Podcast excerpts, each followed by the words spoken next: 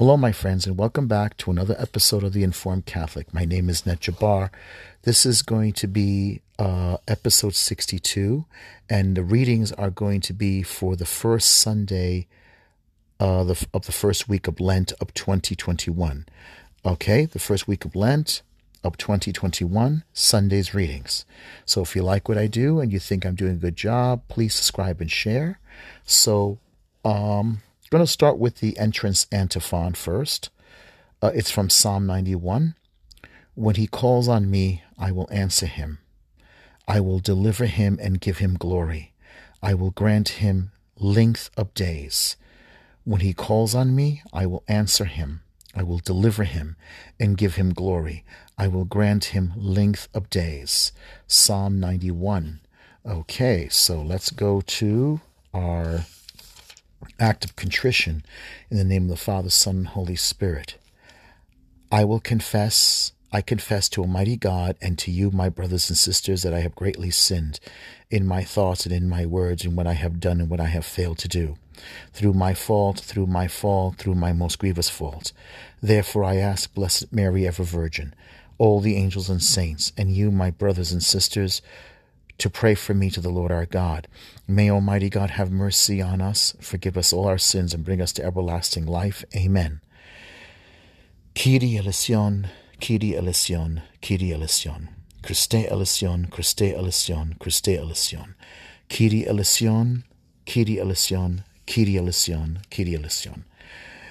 Lord have mercy, Lord have mercy, Lord have mercy. Christ have mercy, Christ have mercy, Christ have mercy. Lord have mercy, Lord have mercy, Lord have mercy. Lord Jesus Christ, Son of the living God, have mercy on us. Lord Jesus Christ, Son of the living God, have mercy on us. Lord Jesus Christ, Son of the living God, have mercy on us. Lord Jesus Christ, Son of the living God, have mercy on us. Lord Jesus Christ, Son of the living God, have mercy on us. Lord Jesus Christ, Son of the living God, have mercy on us. Lord Jesus Christ, Son of the living God, have mercy on us. Lord Jesus Christ, Son of the living God, have mercy on us. Lord Jesus Christ, Son of the living God, have mercy on us. Lord Jesus Christ, Son of the living God, have mercy on us. Okay, so let's begin. Um, I hope everyone uh, had a great start to their Lent. Uh, regardless, um, even if you stumble and fall, continue. The most important thing is not to give up. Uh, even, like I said, if you have a, f- a slight fallback, just get up. Our Lord did that, uh, showed us that uh, when He carried the cross to uh, to Calvary. He fell three times according to to the tradition of the stations of the cross. He got up, didn't stay down. Um, Peter came back to the Lord asking for forgiveness. Judas did not. Judas went and hanged himself.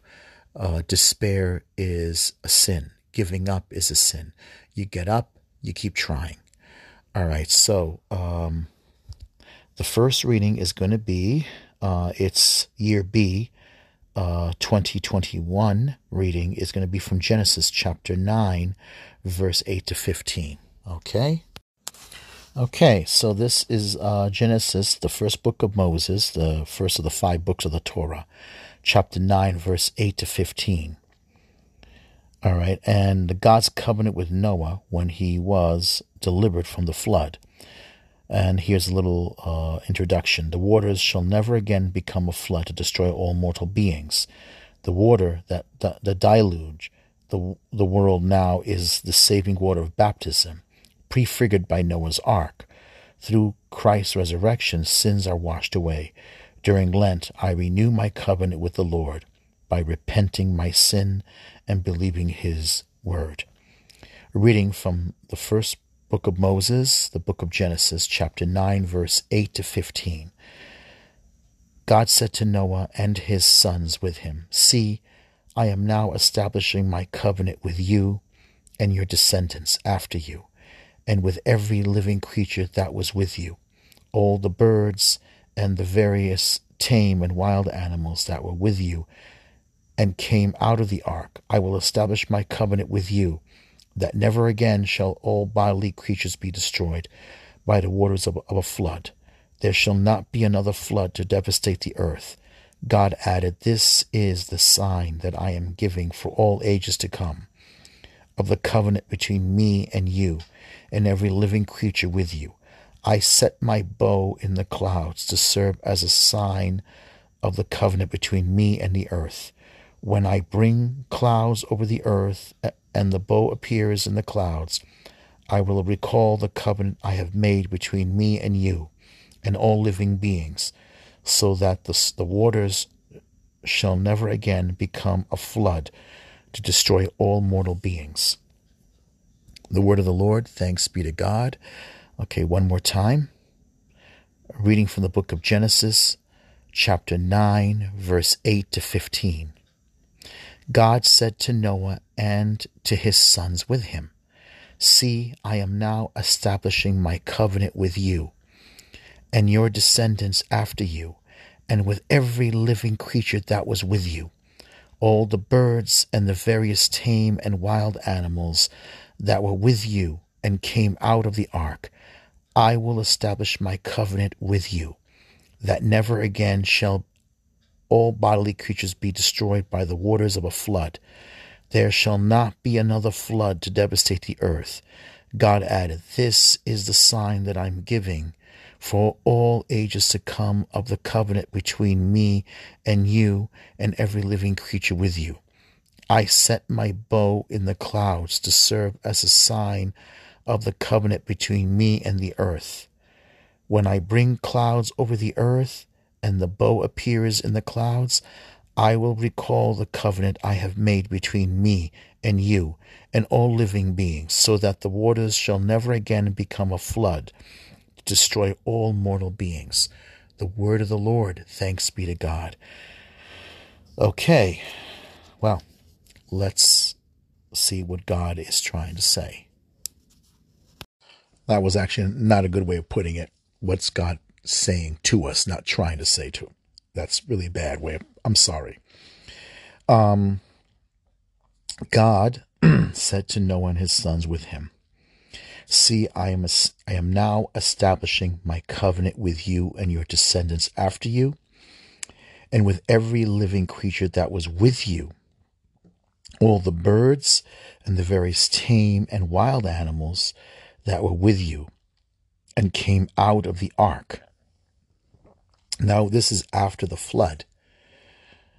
Um, the earth became violent. Um, even the uh, Noah was a descendant of Seth, the uh, the child that came uh, that replaced uh, Abel, and the rest of Cain's descendants just spread across the the earth like wildfire, and they became violent and corrupt and wicked. Um, God looked down and he saw that the earth was just filled with violence evil, wickedness. Men were were just corrupt on the earth. I mean, we don't know what what the earth was like um, the, the, before the flood, but there are various um, um, scholars and and saints that probably would uh, that said that the earth was probably like something out of mythology and legend. Um, that there was um, I mean, giants, some say, but that's a little hard to point out to because we don't know that. All this now it just exists in legend. You know, some even try to say that the Nephilim walked on the earth in those days.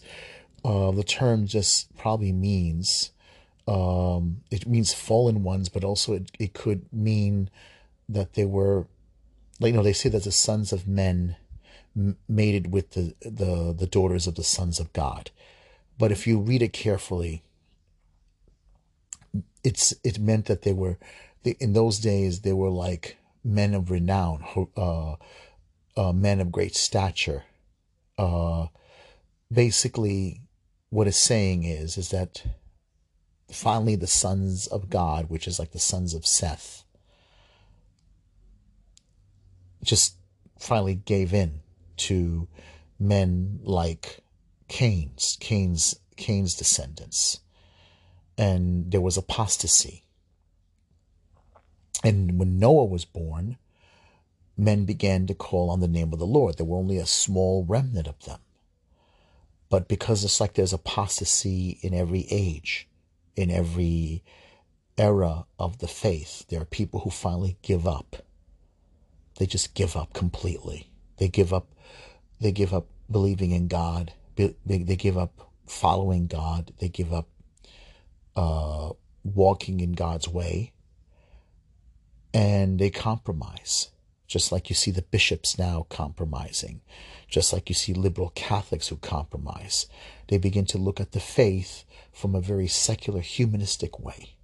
They begin, they give up believing that God that that God can can still communicate to us through miracles. They think it's impossible to be holy. They think it's impossible to have uh, to have real faith. They compromise.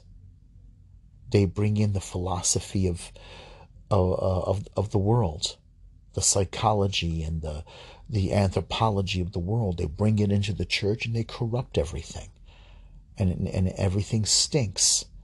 And people, be, you know, like now, many people in some places they they they would have loved if I think if we all received ashes. In some places they did get ashes, in other places they didn't. In in some places like in England, I heard the Bishop of England decided to close his doors. Um, you know, to to his to his parishioners on on Ash Wednesday, tell them to stay home. Pretty sad, pretty sad because a lot of people wanted some kind of normalcy. They wanted some substance, some connection. In other places, they sprinkle the ashes on your head. Um, you still have to wear a mask at mass. It's it's it's it's hard. It's very hard. It's it's difficult, and it's it's not normal. We're not normal yet now. A lot of our our pastors did not put up a fight. They gave in. The sons of God gave in to the sons of men. And that's what happened. You you you marry the philosophy of them. Now, here God made a covenant. What is a covenant? A covenant is not just a contract where one fulfills one end. A covenant is giving up self. A covenant can go uh, from God's perspective. Sorry, Brooklyn noise in the background from the street is it's a promise that can go past generations. A promise that can go past Noah's generation to the next generation. Here, he's making a covenant with Noah, who's now the new representative of mankind, with his sons. And Noah represents Christ, in a sense, a prefiguration of Christ. The ark was a pre was an image of the church. The flood was the image of baptism, washing away the sins of the world, purifying the world. And just in case, Noah and his family the, and all the creatures were the ones left behind. The others were raptured away, washed away because of their sins, because of the sins. The earth got corrupted, polluted of sin, and and it was basically God Himself said He regretted making man. He's communicating His broken heart in human words. God doesn't regret anything, but He's communicating to him, to us in broken in, in, in showing us that He's hurt, that He doesn't dwell in man's heart, that man's heart and imagination is corrupt and, and filled with sin and we know why because of what happened with the fall of Adam and Eve. The ark represents the church. It also represents Christ saving humanity. The door to the ark was, uh, to many of the church fathers, represented Christ's heart being pierced. And, you know, and all the creatures represented all the different nations of the earth all the animals going in there, the bears, the camels, or however you want to call it, you know, all the whatever how how however however they looked in those days and everything, the elephants and everything, they all went in there and they represented it. And I remember like when Peter had the vision and the net came down and they were all different various creatures representing the different nations. Now, the bow that he's talking about doesn't use the word rainbow. We call it rainbow in English. But actuality, it's a warrior's bow. A warrior's bow, the part that's bent, the wood. Uh, when when a warrior holds it down and it's curved, that's God resting his warrior arm. His warrior arm. He's holding down his his warrior, you know, his his weapon in peace. So it's like, you know, like you see the bow, the the uh the long bow of a, of a warrior or something, and he holds it down in uh with the curved going up.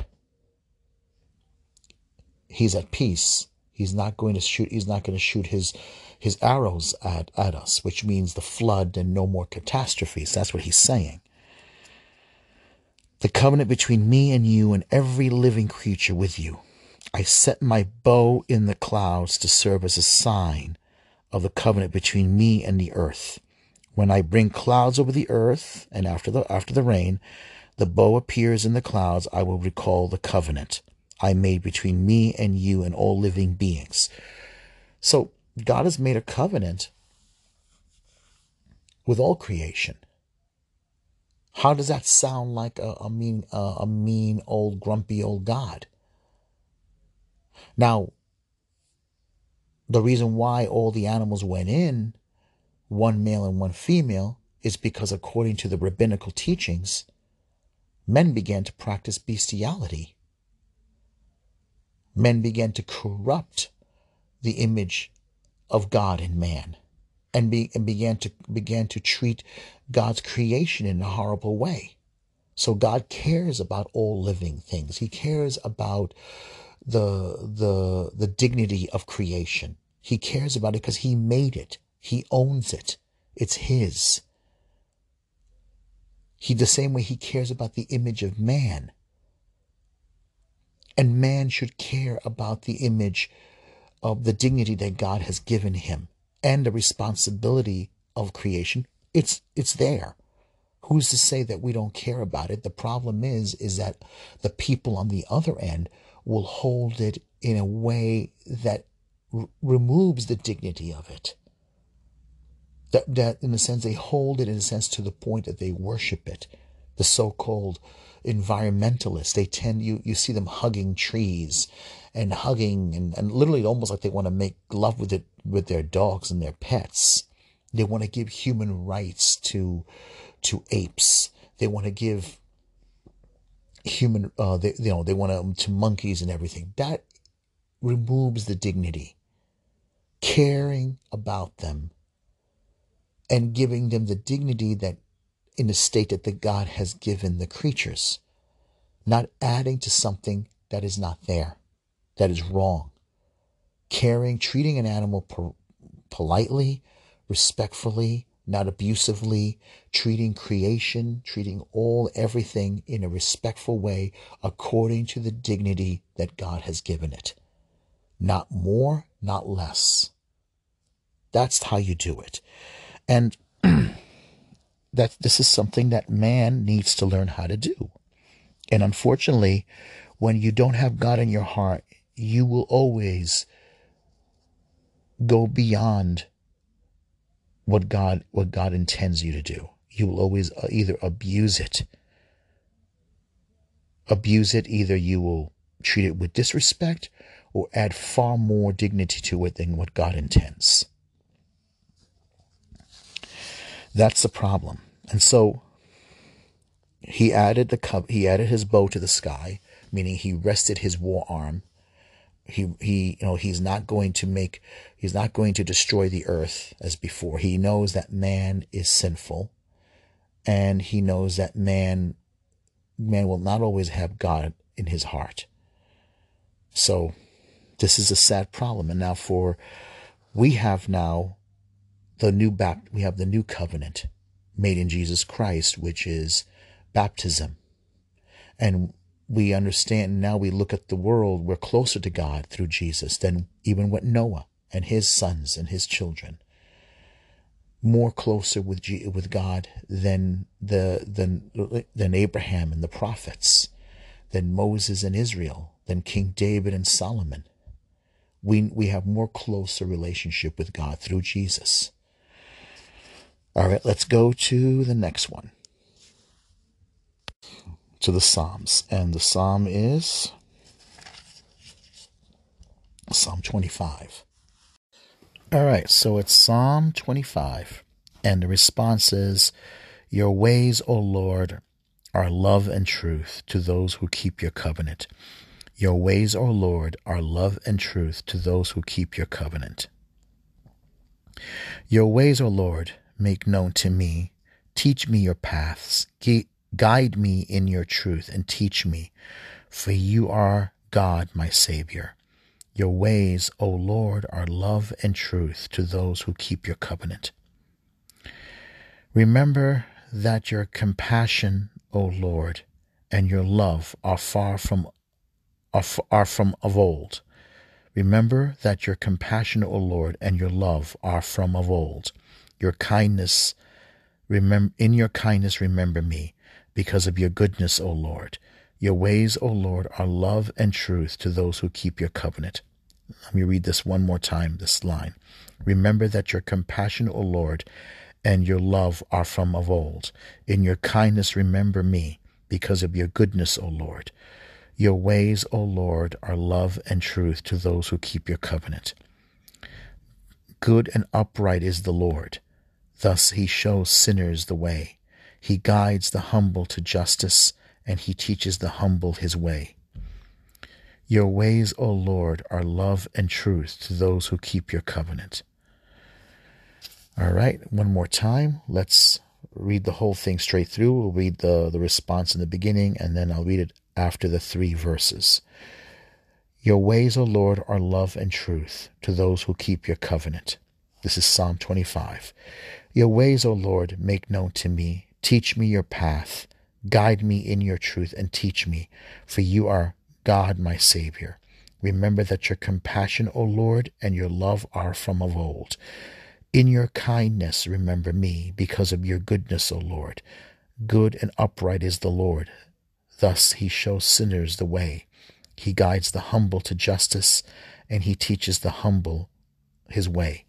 Your ways, O Lord, are love and truth to those who keep your covenant. Okay. Your ways, O Lord, make known to me.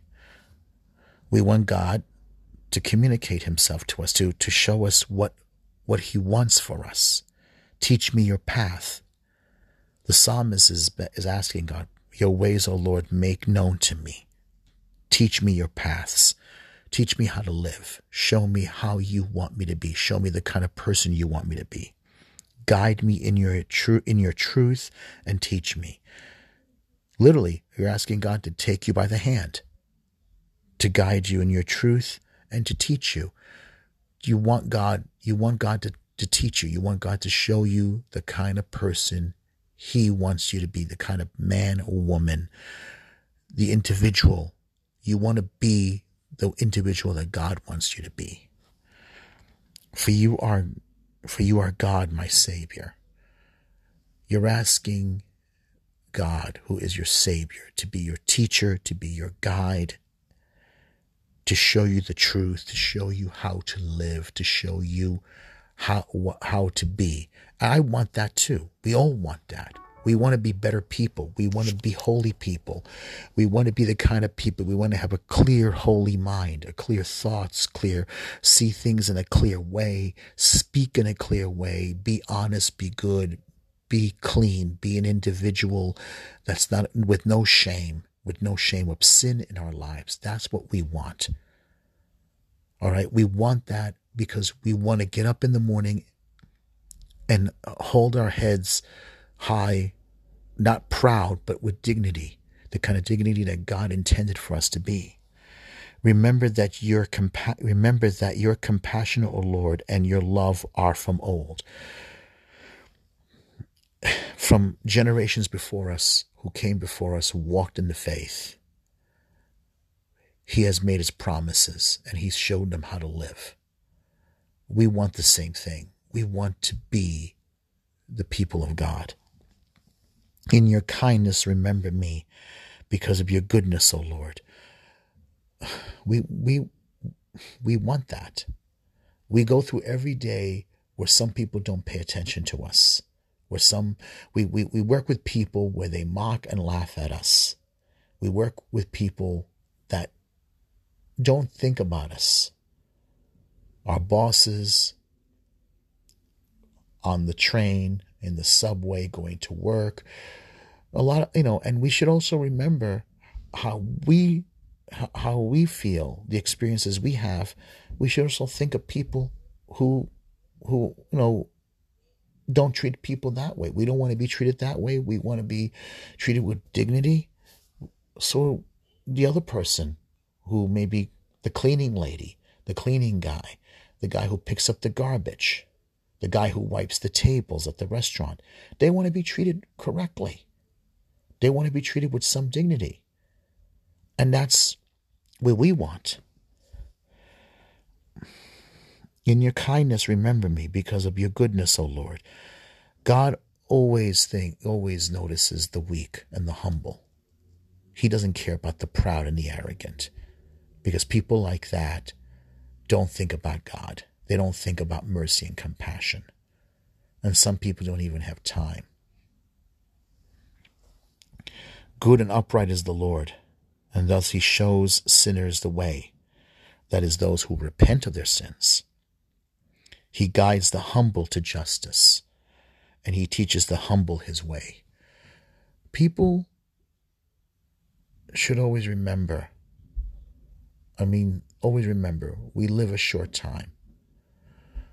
Just a couple of days ago, um, talk radio lost um, Rush Limbaugh. And Rush Limbaugh had terminal lung cancer. And he passed away on Ash Wednesday. You know, he's been around for many years. I remember him since I was a kid in the 80s. And it, Memento mori. I know. Remember you will die. Remember you are dust. From dust you came, and dust you shall return. You know, I hope he found eternal rest and peace. I hope God showed him compassion and mercy and salvation. We all have we all have a short time in this earth. We have to remember I mean, I'm sure there were some things Rush Limbaugh regrets saying. I mean, you know, there's a lot of things I remember him saying some things that were over the top and sometimes that were kind of like crude and nasty, but he was a you know he you know he was a good man in other ways and i hope he made his peace with, peace with god and i hope he repented of his sins and i hope he found salvation i wish him i pray for him eternal salvation but we memento mori we are all going to die we are mortal and from dust we, we came, and to dust we shall go back. And we will have to face our Creator. All right, so uh, this is something we have to remember. You know, it was it, it, on Ash Wednesday he passed, and who knows how many other souls around the world, in the city here in New York or across the country, have passed away or are dying even now? How many that will never be remembered? How many generations of people who have never been recorded by history? That's something we have to think about. We will all die. We are all heading that direction. Memento mori. Remember death. All right, let's go to the next reading is from the first letter of St. Peter. Okay. All right, the second reading is from, from the first letter of St. Peter.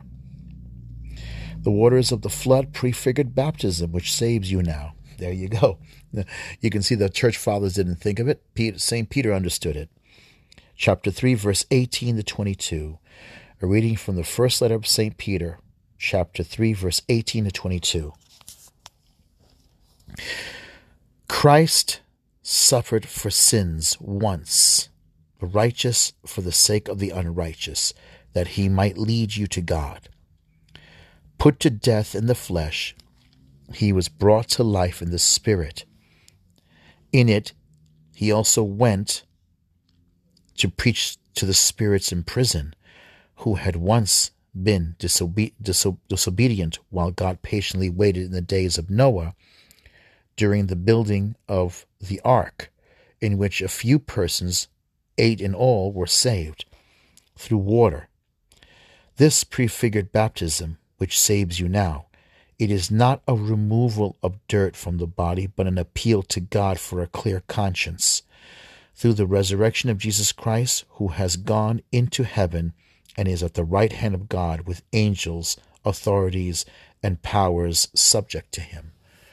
The word of the Lord. Thanks be to thanks be to God. Okay, one more time. A reading from the first letter to, of St. Peter, chapter 3, verse 18 to 22. Christ suffered for sins once, the righteous for the sake of the unrighteous, that he might lead you to God. Put to death in the flesh, he was brought to life in the Spirit. In it, he also went to preach to the spirits in prison, who had once been disobedient while God patiently waited in the days of Noah during the building of the ark, in which a few persons, eight in all, were saved through water. This prefigured baptism, which, which saves you now. It is not a removal of dirt from the body, but an appeal to God for a clear conscience through the resurrection of Jesus Christ, who has gone into heaven and is at the right hand of God, with angels, authorities, powers subject to him. The word of the Lord, thanks be to God. I think this is pretty much is pretty clear, isn't it? I mean, think about it. Peter is saying Christ suffered for sins once. There's there's no repetitive uh, rep- repeating his death. We don't kill Jesus in the Mass. We don't, Christ is not getting crucified again in the Mass. No. What we receive is the resurrected Christ. And he, Peter here is saying, make, saying it quite clearly. Once the righteous for the sake of the unrighteous. He is the righteous one. We are the unrighteous. And this is a covenant. Now, remember I said a covenant goes beyond generations. And even though the Israelites have repeatedly broken their covenant with God, violated their covenant, God Himself did not break the covenant, and the covenant is still not broken. The covenant He made with Noah, the promise He made to Adam and even before Noah, and then the promise He made to Abraham, and the promise He made to Moses, and the promise He made to David, and the promise He made to all the prophets, even in Jesus Christ, the promise he made to us. It's not broken. It still stands. Jesus himself said, I have come not to abolish the law and the prophets, but to fulfill it. Jesus is the fulfillment of the law and the prophets. People have to understand that. They have to understand the language. So he was put to death in the flesh, and he was brought to life in the spirit.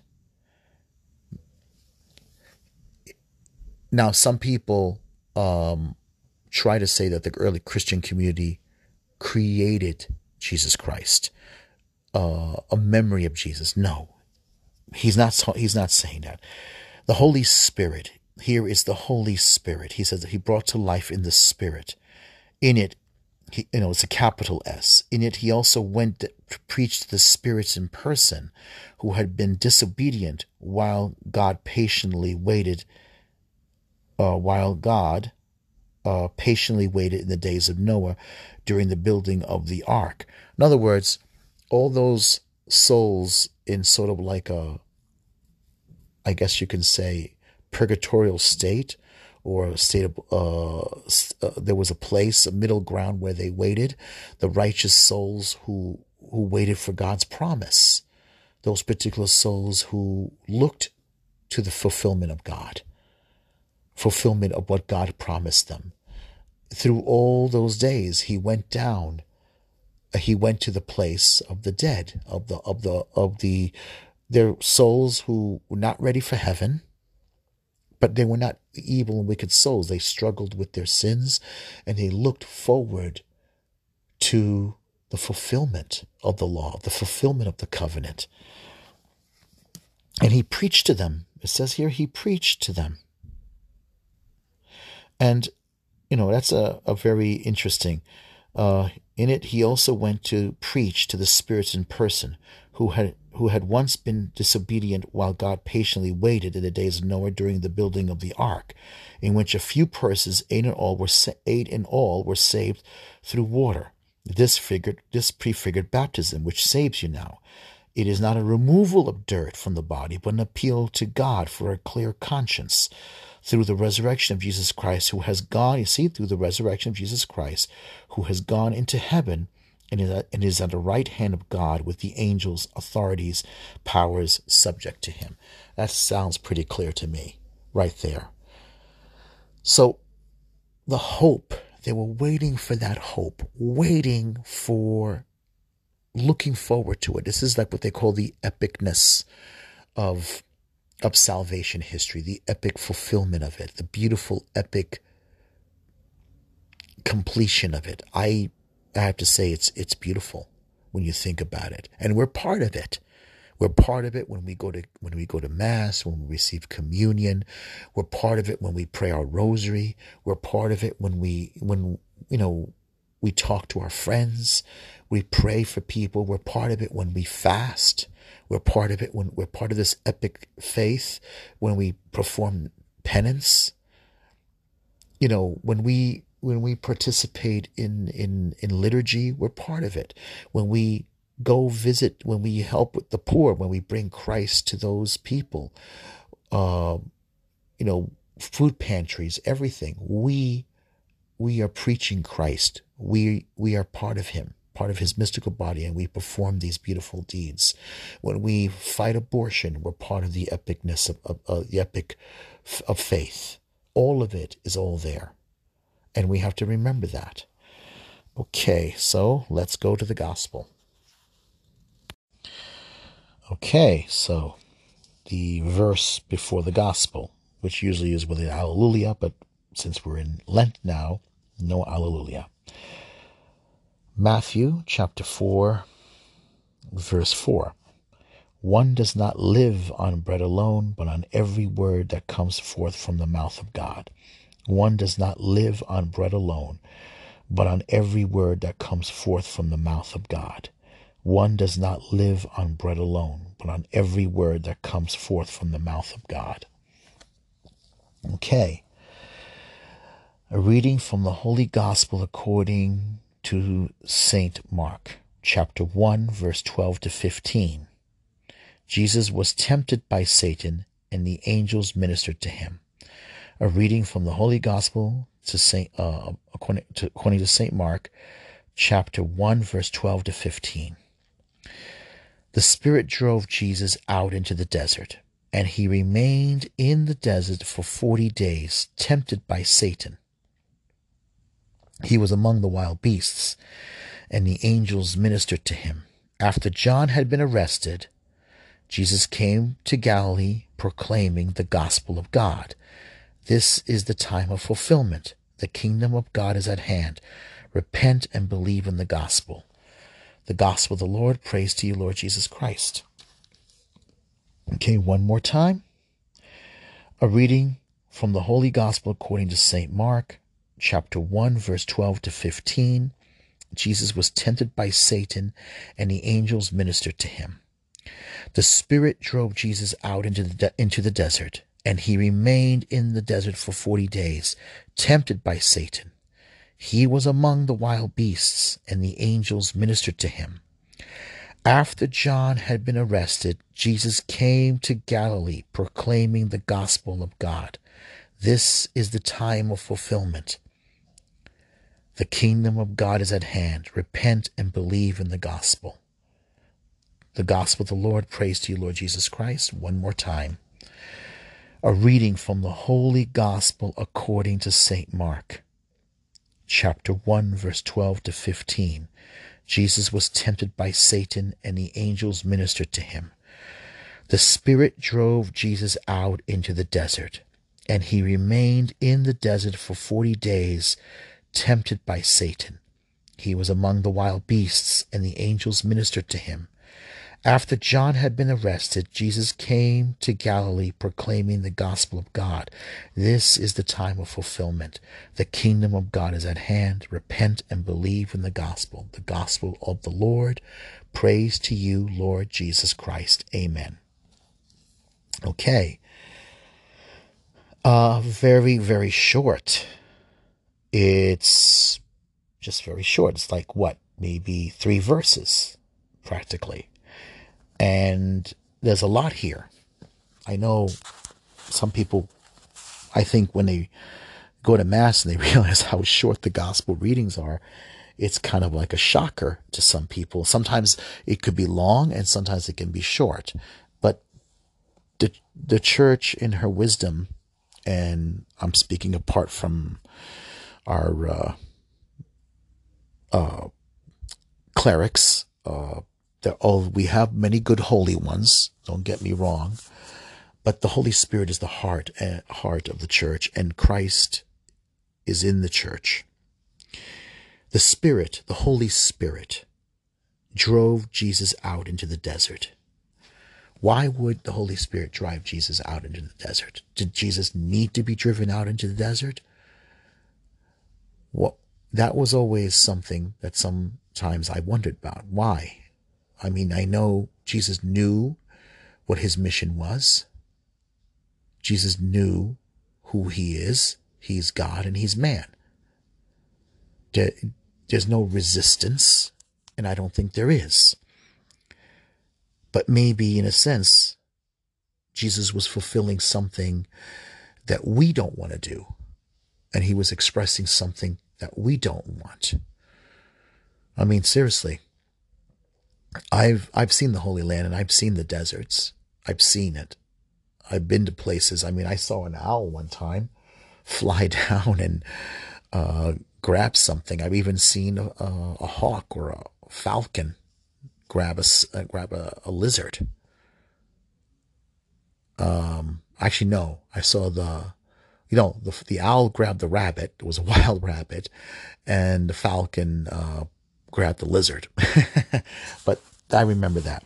But it's cactus plants.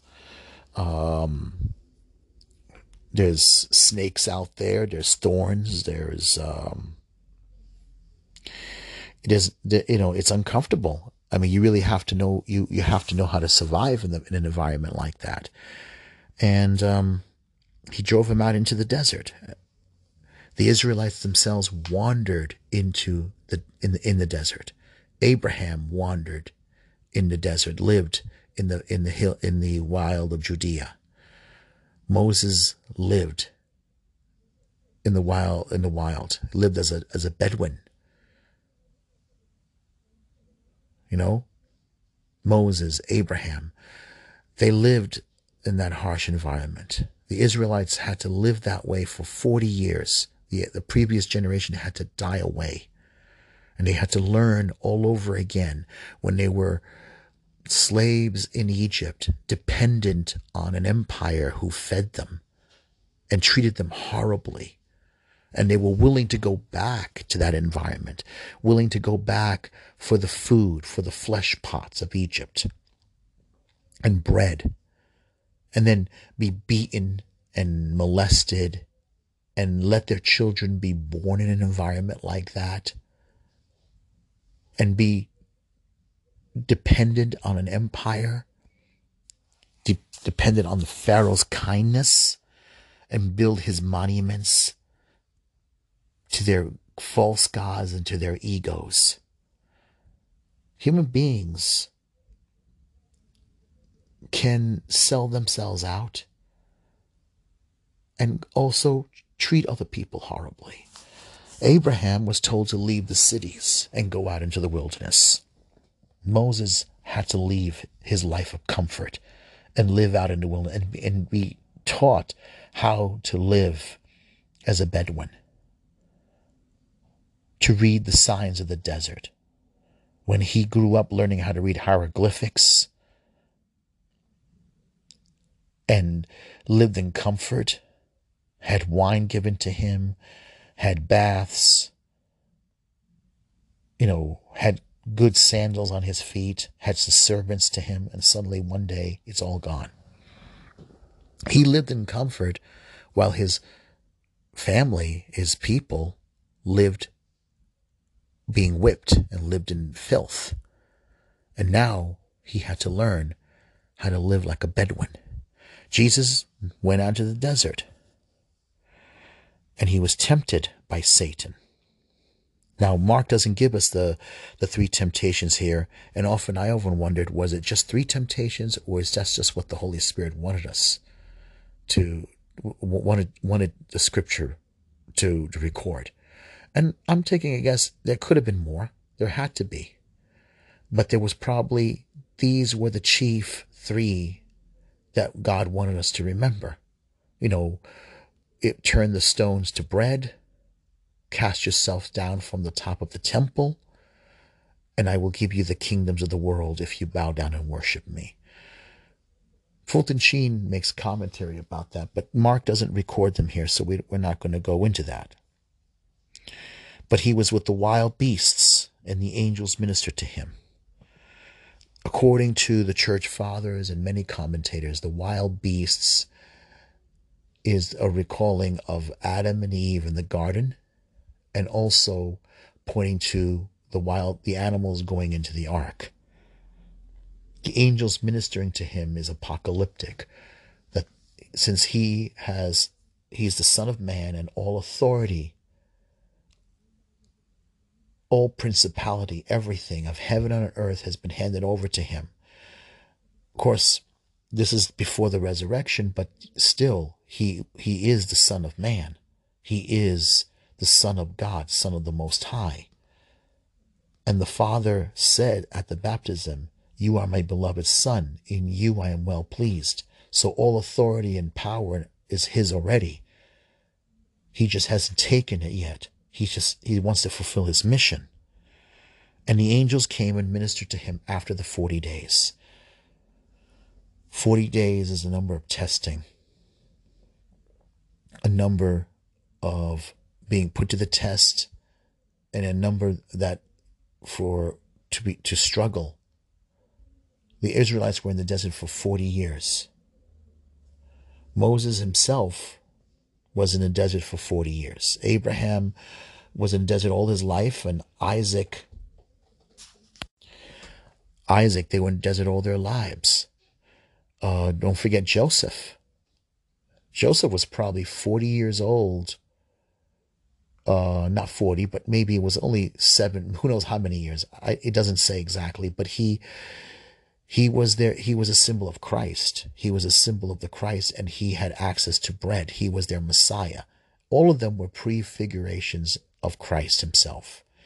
40 is the number of testing. After the resurrection, when Christ resurrects from the dead and ascends to heaven to receive his place, to, to go to his place by the, by the Father, it would be 40 years from his resurrection to the destruction of the temple. 40 years for Israel to accept the gospel or not to. Jesus has already established his new covenant and the new sacrifice of the Mass and throughout those 40 years, the sacrifice of the animal still continued. It can't be two sacrifices. One had to go, and that was the old sacrifice, the old temple. They had a chance, and it was, and it would be, it, you know, it would have to be removed. Afterward, after the the desert, we know that John the Baptist had finally been arrested. We just talked a couple of days before um, about John's disciples asking why Jesus and his disciples don't fast. And John's disciples were literally standing alongside with the Pharisees. We fast and the Pharisees fast and their disciples. How come you guys don't fast? And I told you about to this day in in um, in Iraq. There's even I think outside, but they're called Mandaeans. They're descendants of John the Baptist. They're disciples, and they continue repetitive baptism. But anyway, John was arrested, and John himself said that the Lord Jesus had to increase and John himself had to decrease from the stage. Jesus came to Galilee and proclaiming the gospel of God. This is important here. This is the time of fulfillment. The time of fulfillment. Jesus himself said on the Sermon on the Mountain, I have not come to abolish the law or the prophets, but to, but to fulfill them. He came to fulfill everything to fulfill what the what the prophets, what God had done before in the past, not to abolish them, but to fulfill them, to bring them into completion. The New Testament would fulfill everything of the Old Testament. The kingdom of God is at hand. Repent and believe in the gospel. This is how we should live our lives, and we should we should express this with our friends. We should ex- express this with our relatives, our workplace, we should live as, you know, always live as repented people. Not, not wear our, our faith on our sleeve, but live it with joy. And pray, pray for people. I know it's hard. And I think the best thing to do is to pray for people you don't like, people you have difficulty liking people who you find obnoxious, rude, nasty, vulgar, put them on the list and pray for them. Make it your mission to pray for that person. For someone who uses the word, the, the name of the Lord in vain, like a curse word, pray for that person. Pray for someone who is difficult to like. Pray for them. I mean, I'm serious. Find someone at work and put a target on them. Say, I'm going to pray for that person. I'm going to pray for their conversion. I'm going to pray for their blasphemy. I'm going to pray for their vulgarity. I'm going to pray for them that they can come to come to conversion, literally. Because I think that's a good time. The, the same way we have to pray for this generation that practices abortion, pray for a generation that actually is in sexual immorality, transgenderism, homosexuality. They trying to they're trying to get all this gender inclusiveness or this gender confusion. Pray for people. Pray for people who are difficult. I got to pray for my neighbor upstairs who drives me crazy. Uh, you know, on some days, blasting his music. And I'm to ask you pray for me as well because it's difficult because I have a mom who who suffer, you know, who suffers a lot. It's right over her bedroom. It drives her, you know, really. I come home and I'm upset because I'm paying all this rent, and my landlord's trying the best he can to help. He's very helpful. He's, you know, he's he's trying, but unfortunately, it's New York City, and I don't want them evicted. Who wants to? I don't want anybody evicted. I don't want to be evicted. I just want them to be respectful to be considerate. And unfortunately, they're very loud people. Like I said, let's pray for them. I have relatives that I got to pray for who are still Muslim. And um, one of uh, one of them I know desperately needs help, you know, uh, especially with uh, some moral issues. But this is a thing. Pray really, really, let's put it to practice. Let's put our faith, put the rosary to practice, put everything to practice. Let's pray. Let's really put our faith to practice and believe. Jesus said himself, believe that your prayers are going to be answered. And he began this, this the highest fulfillment, the kingdom of God is at hand. Repent and believe in the gospel. Believe in the gospel. Believe. It means believe in Him. Believe everything. Okay, so this is the um, the end of Sunday, and we're going to begin the first. Uh, this is the first week, so let's um, say the um, the Nicene Creed. In the name of the Father, Son, and Holy Spirit. I believe in one God, the Father Almighty, maker of heaven and earth, of all things visible and invisible. I believe in one Lord Jesus Christ, only begotten Son of God, born of the Father before all ages, God from God, light from light, true God from true God, begotten, not made, consubstantial with the Father. Through him all things were made. For us men and for our salvation he came down from heaven, and by the Holy Spirit was incarnate of the Virgin Mary and became man. For our sake he was crucified under Pontius Pilate. He suffered death and was buried, and rose again on the third day. In accordance with the Scriptures, he ascended into heaven and is seated at the right hand of the Father. He will come again in glory to judge the living and the dead, and his kingdom will have no end. I believe in the Holy Spirit, the Lord, the giver of life who proceeds from the Father and the Son, who with the Father and the Son is adored and glorified. He has spoken through the prophets. I believe in one holy, Catholic, and Apostolic Church. I confess one baptism for the forgiveness of sins, and I look forward to the resurrection of the dead and the life of the world to come. Amen. Okay, our Father, our Father who art in heaven, hallowed be thy name. Thy kingdom come, thy will be done on earth as it is in heaven. Give us this day our daily bread, and forgive us our trespasses, as we forgive those who trespass against us. Lead us not into temptation, but deliver us from evil. For thine is the kingdom, the power, and the glory, now and forever. Amen. Hail Mary, Hail Mary, full of grace, the Lord is with thee. Blessed art thou among women, and blessed is the fruit of thy womb, Jesus. Holy Mary, Mother of God, pray for us sinners, now the hour of our death. Amen. And Saint Michael, Saint Michael, Archangel of God, defend us in battle, be our protection against the wild, wicked attack of the devil. May God rebuke him, we humbly pray. And now, O Prince of the heavenly host, by the divine power of God, cast into hell Satan and all evil spirits who prowl the world seeking the ruin of souls. Amen. In the name of the Father, Son, and Holy Spirit. Amen. Okay, so uh, I'll be back with Monday's readings. Uh, I hope everything is going well. Please remember to subscribe and share. Uh, it will be a great help. And remember, don't give up. Do not give up uh, during Lent, regardless what. If you stumble or whatever, let's say, just uh, something upset you and you went ahead and you sort you decided to go have that beer maybe or uh, uh, bought a candy bar from the machine because you just couldn't take it you know just upset you but don't. Go back get back on get back on that road to uh, to passion week.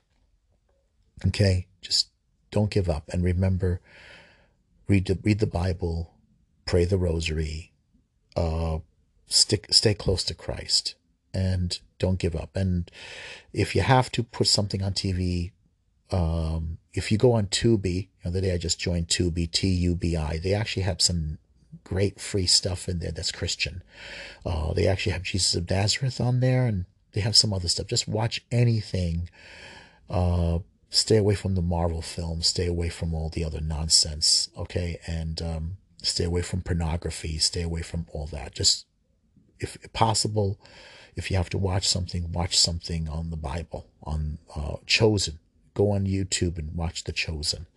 Okay, and just if you can, just don't don't watch anything else that's distracting. And remember, you can listen to the Bible on your phone. You can download it. Uh, if you have Audible, you can actually buy it or actually sign up. Um, actually, Google, you can buy the uh, the, the um, Word on Fire uh, series, uh, the Bible, the entire New Testament, that is, from Matthew straight to Revelation. And it's worth it if you uh, listen to it. It's worth it. Um, Word of Promise is, is a good one. I had that on my phone as well. They actually have the Psalms. They actually have Ecclesiastes. Unfortunately, they don't have the Old Testament the way we have it in the Catholic version. But hey, they also have Jim Caviezel uh, reading the lines of, of Christ. So that's that's pretty pretty cool. So um, just remember, try to as you can stay holy and stay close to Christ. God bless.